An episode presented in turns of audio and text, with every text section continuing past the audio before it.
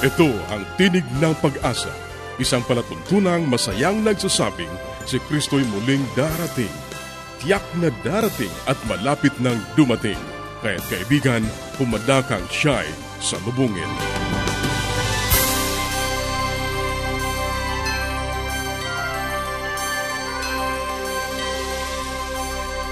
Ang programang ito ay inihahatid ng Adventist World Radio at ako ang iyong kaibigan, Ner Caranza. Nag-aanyaya na samahan niyo kaming muli sa 30 minutong paghahatid ng mga mahalagang kaalaman sa kalusugan, masaya at matatag na sambahayan at higit sa lahat sa pagtuklas ng pag-asa na nagmumula sa salita ng Diyos. Binabati natin ang ating mga kababayan sa iba't ibang panig ng daigdig Maraming salamat sa inyong pagsubaybay, sa inyong pagsuporta sa ating palatuntunan. Sana'y patuloy ninyong maranasan ang pag-iingat ng ating Panginoong Diyos. Sa mga kaibigan natin na hindi pa nagkakaroon ng mga aklat at mga aralin sa Biblia na aming ipinamimigay ng libre, maaari lamang kayong makipag-ugnayan sa amin sa pamamagitan ng panulat, sumulat sa Tinig ng Pag-asa PO Box 401 Manila, Philippines. Tinig ng Pag-asa PO Box 401, Manila, Philippines. Maaari ka rin mag-email sa tinig at awr.org tinig at awr.org o kaya ay mag-text sa Globe 0917-1742-777 0917-1742-777 at sa Smart 0968 0968-8536-607. 0968-8536-607. Pwede rin po sa ating Facebook page, facebook.com slash awr Luzon, Philippines facebook.com slash awr Luzon, Philippines o dumalaw sa ating website www.awr.org www.awr.org sa ilang saglit ang buhay pamilya.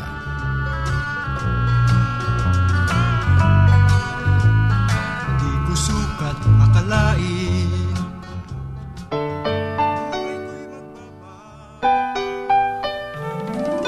Tayong mga Pinoy, mataas ang pagpapahalaga sa pamilya. Walang hindi kagawin. Lahat kakayanin. Kahit buhay, itataya natin. Kahit anong hirap, kahit anong bigat wala yan basta't para sa pamilya. Isang maligayang pagbati ang aking ipinagkakaloob sa lahat ng mga tagapakinig. Ito po ang inyong lingkod, si Kuya Ponching or Pastor Ponciano Kujamat na tumatalakay ng isang napakagandang mga paksa para sa ating buhay, pamilya. At tayo po ay patuloy na magkakaroon ng isang malalim na pagkipagtalakayan, lalo na po kung paano natin mapaunlad ang ating mga tahanan. Alam niyo ho, bilang isang pastor at bilang isang kabataan, napakarami mga tanong ang dumarating po sa akin. May mga katanungan nagkasabi, ano ba talaga ang ibig sabihin ng pagkipagkaibigan? Ano ba talaga? Kasi alam nyo, kahit saan tayo makarating, kahit saan lupalop ng sanlibutan, talagang tayo ay naghahanap ng kaibigan. Babae man yan o lalaki, bata o matanda, gustong gusto niya na magkaroon siya ng isang kaibigan. Sapagkat alam natin na ang tao ay nilikha ng Diyos, na siya ay binigyan niya ng kakayahan para makipagrelasyon o magkaroon ng isang ugnayan sa isang kapwa-tao. Tayo nga pag walang kaibigang tao ay naghahanap tayo ng kahit malamang halaman o maging hayop na kung saan gusto lang natin na magkaroon ng kausap o isang kaibigan. Kaya nga kahit hayop ay meron tayong sinatawag na pagkipagkaibigan sa hayop o pagkipagkaibigan sa isang halaman pero ngayon nais kong bigyan ng diin ang salitang pekipagkaibigan. What is friendship? Alam niyo napakarami ng mga ibig sabihin ng pangungusap na yan o ng salitang friendship o pekipagkaibigan. At ang mga reasons o mga meanings na kanilang ibinibigay ay talaga namang halos ay magkakapare-pareho lamang. Ang sabi ng iba, ang pekipagkaibigan ay isang uri ng relasyon na nanggagaling mula sa dalawang tao o sa dalawang grupo ng mga tao na kung saan ay meron silang isang layunin, isang damdamin o isang mithiin sa buhay. Meron namang iba, kanilang ipinapaliwanag ang friendship na parabagang ito ay isang sasakyan na kung saan ang dalawang nilalang, ang dalawang magsing-irog o magkasintahan ay nandoon sa isang sakyang na yun na kung saan meron silang isang minimithi, isang direksyon sa buhay na pinupuntahan. At meron naman nagkasabi na ang pagkipagkaibigan ay ang pagbubukas ng damdamin. Ang pakikipagkaibigan ay pakikipag-usap sa isang tao na ikaw'y merong paggalang o respeto sa kanya. At meron nagsasabi, ang pakikipagkaibigan ay ang pagladlad mo ng iyong nakaraan na kung saan ang kaibigan mong ito ay handang tumanggap ng iyong nakaraan. Tunay, kaibigan na napaka-importante talaga na magkaroon ng kaibigan. Maraming ang tao, kahit na ang kaibigan nila ay wala sa kanilang harapan, ay naghahanap pa rin sila ng kaibigan, yung tinatawag nating distant friendship. Ang lahat po ng aking mga nabanggit na meaning o implikasyon ng kaibigan ay totoo. Sa Biblia nga sinasabi merong kaibigan na higit pa sa isang kapatid. A friend that is sticketh o sticking more than a brother, ay nasabi sa Proverbs. Kaya ang pagkipagkaibigan ay isang uri ng tinatawag nating relasyon na ipinagkalob sa atin ng Diyos upang ang buhay natin sa lupang ito ay maging masaya, ang buhay natin sa lupang ito ay magkaroon ng lubos na halaga, ang buhay natin sa lupang ito ay magkaroon ng sigla, sapagkat kung ikaw ay nag-iisa, matamlay, malungkot, parang tuyong-tuyo ang iyong buhay. Pero pag merong isang lalaki o isang babae na nandyan, nakikita mo siya, sumusuporta, nagmamahal, kumakalinga, ang buhay mo ay nagkakaroon ng magandang kinabukasan. Ano ba talaga ang sangkap ng isang relasyon ng pekipagkaibigan? Kasi kahit naman sino ay merong kaibigan, ano po, paano natin mapapaunlad ang isang magandang tumatakbong pekipagkaibigan sa isang tao? Kasi merong mga nate-turn off o nababasted o nawawala ng gana sa pekipagkaibigan. Bakit kaya? Yan ang mga katanungan na malimit na bumabangon po rito sa palatuntunan at maging sa mga personal kong pekipag-usap sa mga kabataan, yung mga tanong na bakit po ang friendship namin hindi nagtatagal? Bakit po ang friendship namin parang walang saysay? Bakit po ang friendship namin ay para bagang walang pinupuntahan? Siguro magandang-magandang bigyan natin ng konting pansin yan. Ano nga kaya? Bakit kaya meron mga taong magkaibigan dati pero parang ang pagkipagkaibigan la ay gumaganit hanggang sa maganit na maganit na biglang napipiglas o napuputol hanggang sa wala na ang friendship. Bakit nga kaya? Ano ba ang mga factors na nagko-contribute kung bakit ang relasyon ng magkaibigan ay talagang napakahirap? Ano po? Gaya nga na sinabi ko sa inyo, minsan pag ang iyong pagkipagkaibigan ay walang sinseridad, ito ay nakakaapekto Magaya na sinabi ko sa inyo, pag ang inyong pagkakaibigan ay hindi niyo bibigyan ng direksyon, para bagang very casual lang na wala kayong pinupuntirya, wala kayong mithiin pareho, ay nawalan din ng saysay ang pagkipagkaibigan ito. Meron din tayong sinasabi na pag ikaw ay nakipagkaibigan at ikaw ay tumitingin lamang sa iyong sarili at hindi ka tumitingin sa kapakanan ng iyong kaibigan, ay mawalan din ito ng pupuntahan at maya-maya ang inyong pagkipagkaibigan ay wala ng saysay. Kaibigan, saan ka man naroon, Humanap ka ng isang kaibigan na magpapalakas ng iyong pananampalataya, isang kaibigan na tutulong sa iyo, at isang kaibigan na handang sumaklolo. Pero nais ko idiin sa iyo na mayroong isang tunay na kaibigan na handang magmahal sa iyo. Ito ang ating Panginoong Heso Kristo. Tanggapin mo siya kaibigan at magkakaroon ka ng buhay.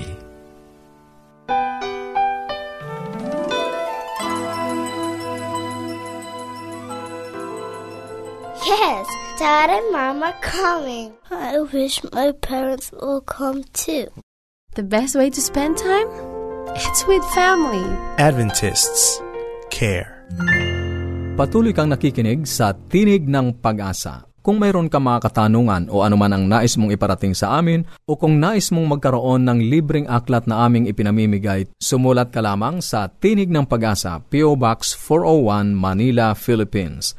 Tinig ng Pag-asa, PO Box 401, Manila, Philippines. O mag-email sa tinig at awr.org. Tinig at awr.org.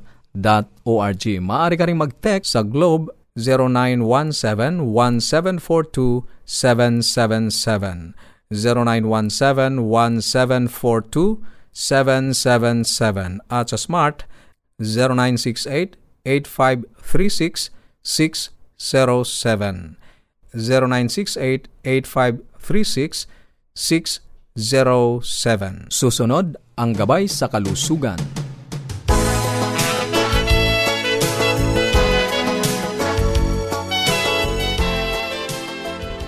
Isang magandang araw po sa lahat ng ating tagapakinig. Ako po'y nagagalak sapagkat muli tayong magkakasama-sama. At tayo po ay maraming mga pinag-uusapan tungkol sa mga karamdaman, tungkol sa kalusugan. Ako po si Dr. Linda Limbaron, ang inyong doktor sa Himpapawid. Kung kayo po ay mayroong mga katanungan or gustong malaman tungkol sa kalusugan sa inyong mga nararamdaman sa katawan po, hindi po kayong lumiham sa akin. Ilagay lang po ninyo sa inyong envelope ang Dear Doctor, P.O. Box 401 Manila, Philippines. No? P.O. Box 401 Manila, Philippines. At atin pong pag-uusapan sa Himpapawid ang inyong liham. Ngayon po may mga babasahin po ako na mga liham po ito sa akin. Ang una pong liham na babasahin ko ay sumulat sa akin ang galing siya sa Saudi Arabia. Actually, galing pa sa Saudi Arabia ang kanyang liham at sinasabi niya na siya ay sampun taon na na nagdaramdam ng problema sa kanyang sikmura. Siya daw po ay nakakonsulta na sa isang malaking ospital dito sa atin sa Maynila at na-diagnose, no, yung sinilip ang kanyang bituka, no, yung tinatawag natin na endoscopy. At sabi daw ay may gasgas ang kanyang sikmura, no, erosion sa epigastrium, ang sabi. At binibigyan na daw siya ng mga iba't ibang klaseng gamot at uh, nakakatulong naman, ngunit ang problema ito ay pabalik-balik. So, nangangailangan siya ng tulong kung ito ba daw ay nanggagaling sa impeksyon. Ano? Kaya dito sa ating um, writer, no, ang mapapayo ko, itong maaring ang naging finding sa kanya sa endoscopy ay yung tinatawag na GERD, no? Yung G-E-R-D, GERD, ang abbreviation lang to. Ang ibig sabihin ay gastroesophageal reflux disease. Ano ba tong gastroesophageal reflux disease? Ang ating pong bibig, no, pagka tayo lumunok ng pagkain, ito po ay dadaloy mula sa ating lalamunan patungo sa ating stomach. At ang dinadaanan po niya na tubo na nandito sa ating dibdib ay tinatawag na esophagus. Ay parang part po din ng bituka yan, ano? Ngayon, kung ito po ay um, sa junction or sa ugpungan ng esophagus at saka ng stomach, no? Pag po masyadong acidic ang inyong stomach or ang inyong bituka, ito po ay nagkakaroon ng gasgas dito sa gastroesophageal junction na ito, no? Ang maitatawag natin dito, no, kung laging may acid sa isang lalagyan, ano, at yung sa may bandang takipan doon po ay na-erode, no? Yun po ang nagagasgas. So, ganun din po yung gastroesophageal junction, nagkakaroon ng reflux disease. At ito nga po ay sabi nila ay napakakaraniwan. In fact, maski po ngayon ay mga, maski mga kabataan, no, elementary grades, na dadiagnose na rin po na sila ay nagkakaroon ng mga hyperacidity, no, ganyan. So, hindi po tayo magtataka. At uh, sabi nila, it can affect 25% of the population ng adult, no? So, ito ay US data, 25% ng mga adult. So, one in four, no? Isa sa mga apat na pasyente ay magkakaroon ng ganitong karamdaman, yung maasim, hapdian sikmura, or iba pa ay nagkakaroon ng heartburn, yung pong parang may na, mabigat na nakadagan or may naka uh, maasim or ma- masakit na dibdib sa dibdib po yan, ano, heartburn ang tawag. Kala ng iba, meron silang sakit sa puso, pero yun pala ay uh, itong sikmura nila ang nagiging problema. At yung sa iyo ay maaaring paulit-ulit nga dahil nga acidic lagi ang iyong sikmura at ito ay usually kung ikaw ay mahilig magkain ng mga maaasi, maaanghang, no? O kaya ang tendency ng bituka mo talaga ay mag-secrete ng maraming acid. Ngayon, ito ay binibigyan ng mga gamot, yung tinatawag na proton pump inhibitor. Marami po itong mga klase ng gamot na to, no? Yung mga omeprazole, lansoprazole, mga ganyan. Ngunit syempre, hindi ko naman kayo mapiprescribean sa himpapawid at kailangan pa rin na uh, ang guidance ng inyong doktor. Ngayon, paano ito maiiwasan? Syempre, ang unang-una, kailangan bawasan ng acid ng sikmura, no? yung mga pagkain ng mga mahirap tunawin sa katawan or yung mga nakakapag-induce ng pag-secrete ng acid. No? Yung syempre, pagka po tayo ay regular kumakain, pagka kayo ay nakamis ng meal, ay programmed na po ang inyong bituka na mag-secrete ng juice, no, ng gastric acid. Pero kung wala namang kinain, syempre, o di lalong magagasgas ang inyong sikmura. So, Hanggang sa susunod, dudugtungan po natin tong ating pag-uusap tungkol sa gastroesophageal reflux disease. Maraming salamat po sa inyong pakikinig. Paging Dr. Rodriguez, you're needed at room 321. Dr. Rodriguez, Mrs. Martinez, room 321, please. kailangan na po nating i-dialysis ang asawa ninyo. New outlook and a healthy lifestyle makes a big difference. Adventists care. Ang inyong napakinggan ay ang bahaging gabay sa kalusugan at bago tayo dumako sa pag-aaral ng Biblia, muli ka naming inaanyayahan kaibigan na makipag-ugnayan sa amin. Anuman ang nais mong iparating, maaari kang mag-email sa tinig at awr.org. Tinig at awr.org o kaya ay mag-text sa Globe 0917-1742-777. 0917-1742-777 at sa Smart. 0968-8536-607 0968-8536-607 o kaya ay magpadala ka ng mensahe sa ating Facebook page facebook.com slash awr Luzon, Philippines facebook.com slash awr Luzon, Philippines Dadako na tayo sa pag-aaral ng Biblia. Kumusta ka kaibigan? Napakabuti ng Diyos sa bawat sa atin. Sa araw-araw, Kanyang pinagkakalob ang Kanyang pagkapala. Kanyang pinagkakalob sa iyo kaibigan ang isang pag-asa. Muli, narito ang iyong kaibigan sa Himpapawid, Pastor Romeo Mangiliman. Ating pag-aaralan ngayong oras na ito ang salaysay ni Martin Luther Salaysay ika-53. Narito ang sabi sa atin sa wikang Ingles. Things often go worse when we pray until we learn to seek Jesus for His sake, not ours. Madalas ng mga bagay ay lumulubha kung tayo ay nananalangin hanggang sa matutunan natin hanapin si Jesus para sa kapakanan niya at hindi sa atin. Isang mag-aaral ang minsang nagsabi sa akin, dalawang linggo na akong tumigil ng pagiging kristyano at hindi pa ako nagkakasala simula noon. Sa kabilang dako, marami sa nagpapasyang magkaroon ng personal na kaugnayan sa Diyos. Ang nakasumpong na ng lahat ng bagay ay mali. Marami ang matapat na tatalaga ng kanilang mga buhay sa paglilingkod sa Diyos, ang gulat at bigo na masumpungan ang kanilang mga sarili na aharap sa mga balakid di tulad ng nakaraan at naliligiran ng mga pagitiis at kagulumihanan. Nanalangin sila para sa likas ni Kristo upang sila ay maging angkop sa gawain ng Panginoon. At sila ay nalalagay sa mga pangyayari tila tinawag na ang lahat ng kasamaan ng kanilang likas. Ang mga kapintasan hindi nila mamalayan taglay nila ay nahayag. Tulad ng matandang Israel, sila'y nagtatanong, kung pinapangunahan tayo ng Diyos, bakit nangyayari sa atin ang mga bagay na ito? Kung minsan mahirap tanggapin ang kinasyahang kasagutan ito, sapagkat ang Diyos ang nangungunas sa kanila kaya ang mga bagay na ito ay dumarating sa kanila.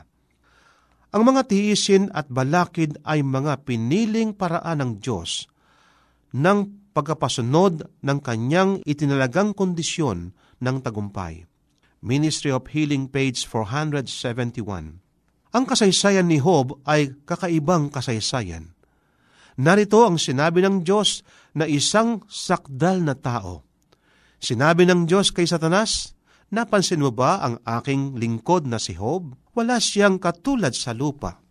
Isang walang kapintasan at matuwid na lalaki na may takot sa Diyos at lumalayo sa kasamaan.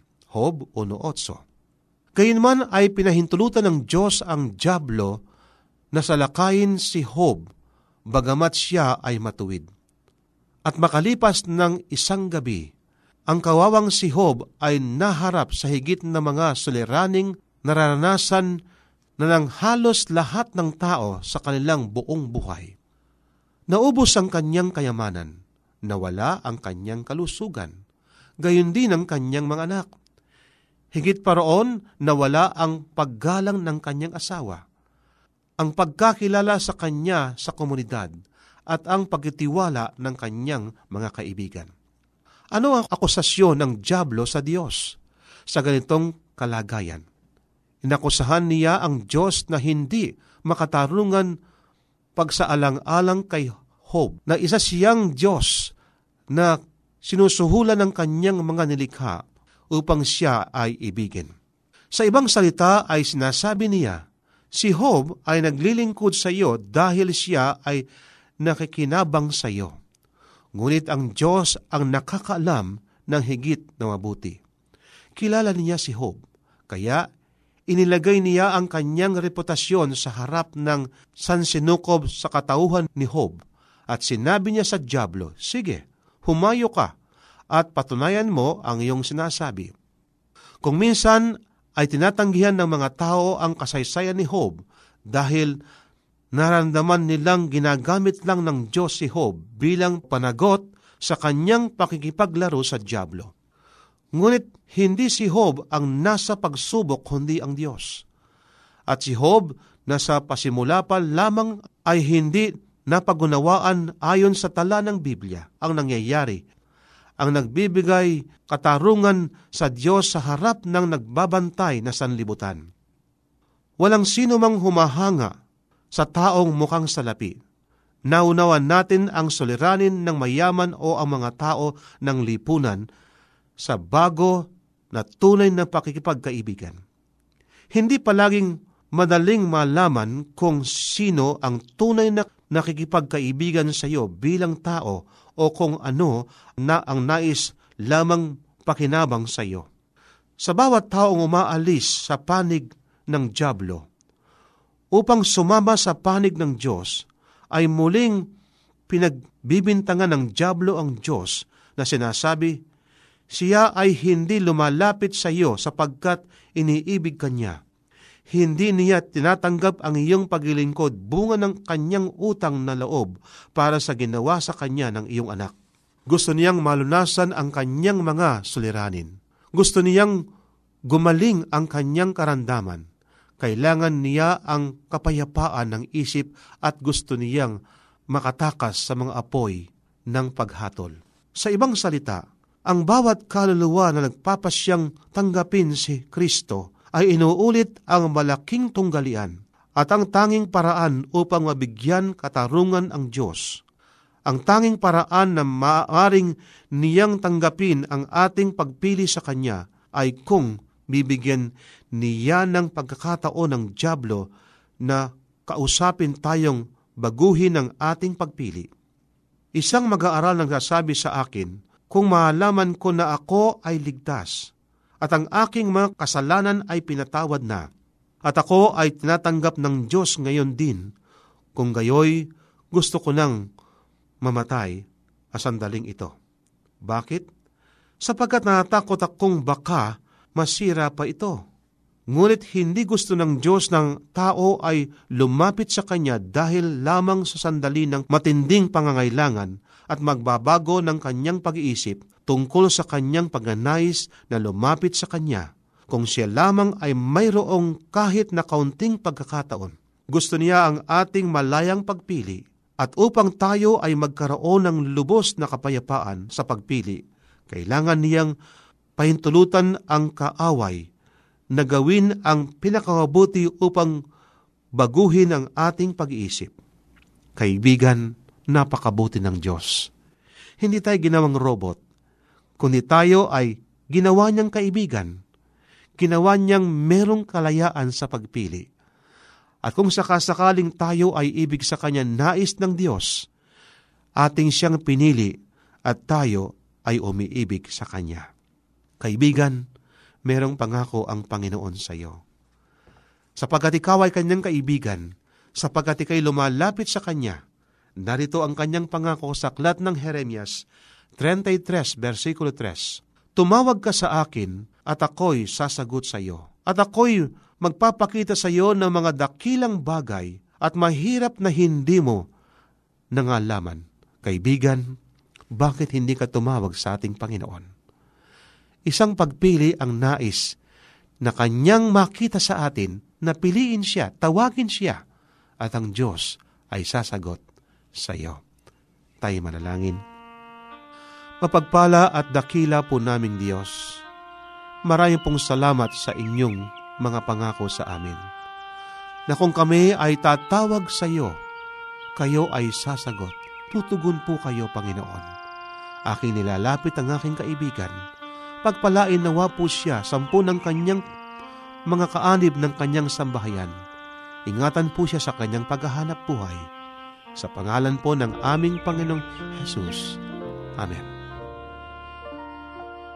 Maraming salamat sa iyong pakikinig. Sana'y nakinabang ka sa ating mga pag-aaral.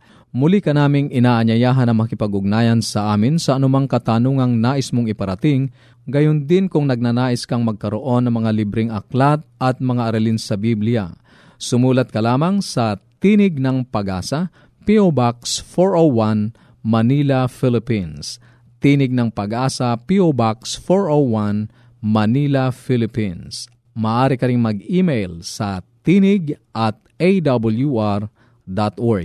Tinig at awr.org o magpadala ng mensahe sa ating Facebook account facebook.com slash awr Luzon, Philippines facebook.com slash awr Luzon, Philippines. Maaari ka rin mag-text sa Globe 0917-1742-777.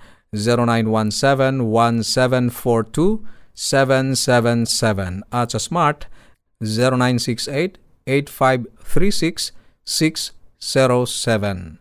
0968-8536-607. At upang ma-download ang mga hindi napakinggang programa, magtungo lamang sa ating website www.awr.org